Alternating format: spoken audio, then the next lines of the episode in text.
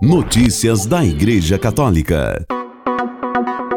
Quarta-feira, 8 de fevereiro de 2023, hoje é dia de Santa Josefina Baquita, modelo de superação, humildade e serviço. Dia contra o tráfico de pessoas, caminhar e rezar contra a exploração. Caminhar pela dignidade, todos os continentes se unem em oração. Este é o tema do nono Dia Mundial de Orações e Reflexão contra o Tráfico de Pessoas, a ser celebrado amanhã, 9 de fevereiro. Um percurso a ser feito em conjunto, em partilha, para derrotar este flagelo, unindo aqueles que trabalham para combatê-lo e os que são suas vítimas. De fato, como disse o Papa Francisco, toda mudança precisa de um caminho educacional que envolva a todos. Mensagem para o lançamento do Pacto Educacional de 12 de setembro de 2019. Uma ideia que está no centro da iniciativa que verá pessoas de todo o mundo, paróquias, comunidades, grupos, unidas em oração com o objetivo de comunicar ao mundo um flagelo global e combatê-lo. Encontre um minuto do seu tempo para unir-se a nós, um momento de silêncio e oração para recordar esta dramática situação que desfigura a dignidade da nossa humanidade. O convite parte da irmã Gabriela Botani missionária colombiana que foi coordenadora da organização internacional Talita Kum, rede internacional contra o tráfico de pessoas e organizadora da comemoração. Os jovens representantes das organizações parceiras já chegaram a Roma e estamos fazendo uma semana de atividades com eles, explica a irmã. Nos próximos dias, o evento continuará com uma espécie de revezamento em Roma, como tem sido tradição nos últimos anos, com vários momentos organizados em conjunto, mas a maior parte do trabalho é feito nas diversas dioceses, comunidades, centros de acolhida e grupos que trabalham contra o tráfico de pessoas. A semana se concluirá no domingo 12 de fevereiro com a participação do grupo e de todas as pessoas que queiram participar da oração do Ângelus na Praça São Pedro com o Papa. Como tem acontecido nos últimos anos, haverá uma mensagem do Papa Francisco no dia 8 de fevereiro, o dia em que recordamos Santa Josefina Baquita, portanto, hoje, a irmã sudanesa que é a padroeira dos que trabalham contra o tráfico, de todas as vítimas e de todos os que sobreviveram a este drama.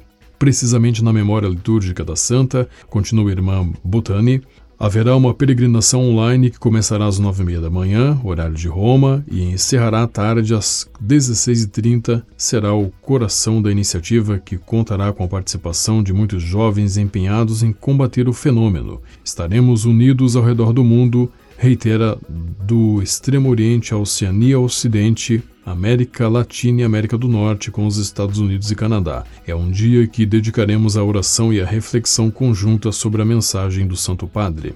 Os jovens são os protagonistas deste evento e foram eles que escolheram o tema Caminhar pela Dignidade. São eles que, já comprometidos contra o tráfico, se uniram para encontrar uma maneira de envolver outros jovens e manter viva a chama da luz a luz da esperança, a luz da dignidade humana contra todas as formas de exploração, contra o tráfico de pessoas, diz irmã Gabriela, e conclui: convido a todos a se unirem em oração. Os que residem em Roma para participarem na paróquia de Santa Lúcia e online em pregueiracontrotrata.org. P-R-E-G-H-I-E-R-A-C-O-N-T-R-O tratta.org. Reportagem de Maria Milvia Murciano para o Vatican News. Notícias da Igreja Católica. Continua a rezar pelas vítimas do terremoto na Turquia e na Síria, diz o Papa Francisco. De todo o coração estou próximo às pessoas atingidas pelo terremoto na Turquia e na Síria disse o Papa Francisco sobre o terremoto que atingiu os dois países na madrugada de domingo e até agora deixou mais de 5 mil mortos e 20 mil feridos. Continua a rezar pelos que perderam a vida, pelos feridos, pelos familiares, pelos socorristas, disse em uma publicação no Twitter. Pediu também que a ajuda concreta de todos nós possa ampará-los nesta enorme tragédia.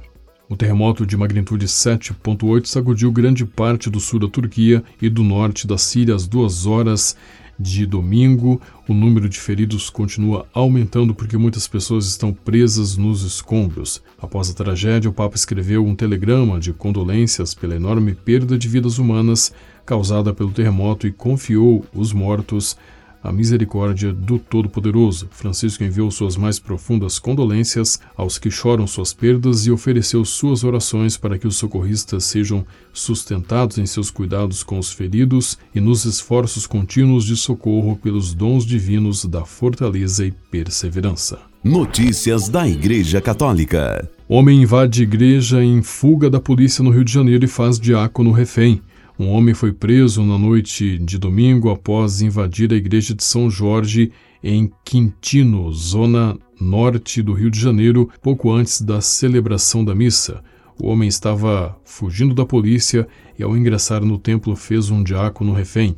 Segundo a Polícia Militar do Estado do Rio de Janeiro, o homem, que não teve a identidade revelada, invadiu a igreja após trocar tiros com policiais do 9 Batalhão da Polícia Militar. Segundo nota publicada pela Arquidiocese do Rio de Janeiro, na manhã de ontem, o criminoso se refugiou na Capela do Santíssimo e fez um diácono refém após roubar um carro e fugir da polícia. Os policiais dispararam ao entrar na igreja e acertaram apenas o fugitivo que foi levado para ser atendido pelo Corpo de Bombeiros. O fato aconteceu quando a comunidade estava prestes a iniciar a celebração da missa. Após a apreensão do sujeito, ficaram marcas de tiro na capela e sangue espalhado na frente do altar. Segundo a arquidiocese, toda assistência foi dada aos fiéis, bem como logo se procedeu o fechamento e limpeza do templo. Uma missa em desagravo será foi celebrada ontem às 19 horas na igreja de São Jorge. Notícias da Igreja Católica. Imagem de Nossa Senhora fica intacta após o desabamento de uma catedral católica na Turquia, país que, assim como a Síria, foi afetado por vários terremotos que já deixaram mais de 5 mil mortos e milhares de feridos. A imagem mariana ficou intacta após o desabamento da Catedral da Anunciação na cidade de Alexandreta, na província turca de Hatay. Era a principal igreja do Vicariato Apostólico da Anatólia.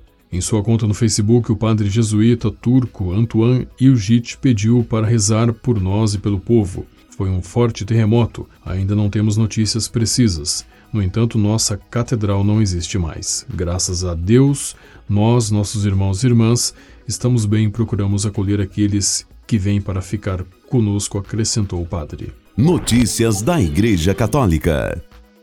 No início de janeiro, um homem entrou em um mosteiro beneditino no Arkansas, Estados Unidos, e começou a quebrar o altar com uma marreta. Ele estava prestes a arrombar o sacrário onde a hóstia consagrada é guardada mas algo o deteve, uma estátua de Nossa Senhora. Gerrit Farnan, de 32 anos, de Salisaw, Oklahoma, foi preso pelos crimes de roubo e dano à propriedade cometidos na abadia de Subiaco, no Arkansas, e está atualmente preso aguardando julgamento. O xerife Jason Massey, do gabinete do xerife do condado de Logan, no Arkansas, disse à agência ICI que o suspeito confessou o crime. Farnan disse à polícia que não poderia continuar a arrombar o sacrário como tinha planejado após ver uma estátua da Virgem Maria. Ele decidiu que simplesmente não poderia fazer isso. Acho que ele sentiu que estava errado naquele momento, disse o xerife. Fundada em 1878, a abadia abriga uma comunidade de 39 monges beneditinos. O abade do mosteiro, padre Elijah Owens, disse em janeiro à agência CI que um dos relicários continha relíquias de São Bonifácio, São Tibério e São Bento de Núrcia. Segundo ele, o outro relicário tinha relíquias de São Tibério, São Marcelo e Santa Justina. O xerife disse que Farnan entregou o relicário ao pai, que, sem saber da natureza dos objetos, jogou o conteúdo do recipiente no lixo e guardou o recipiente para si. Felizmente, eles foram encontrados em ótimas condições, disse o xerife. É impossível calcular o valor dessas relíquias, elas têm 1500 anos, finalizou o xerife. Com a colaboração das agências ACI e Vatican Media, você ouviu o Boletim de Notícias Católicas que volta amanhã. Notícias da Igreja Católica.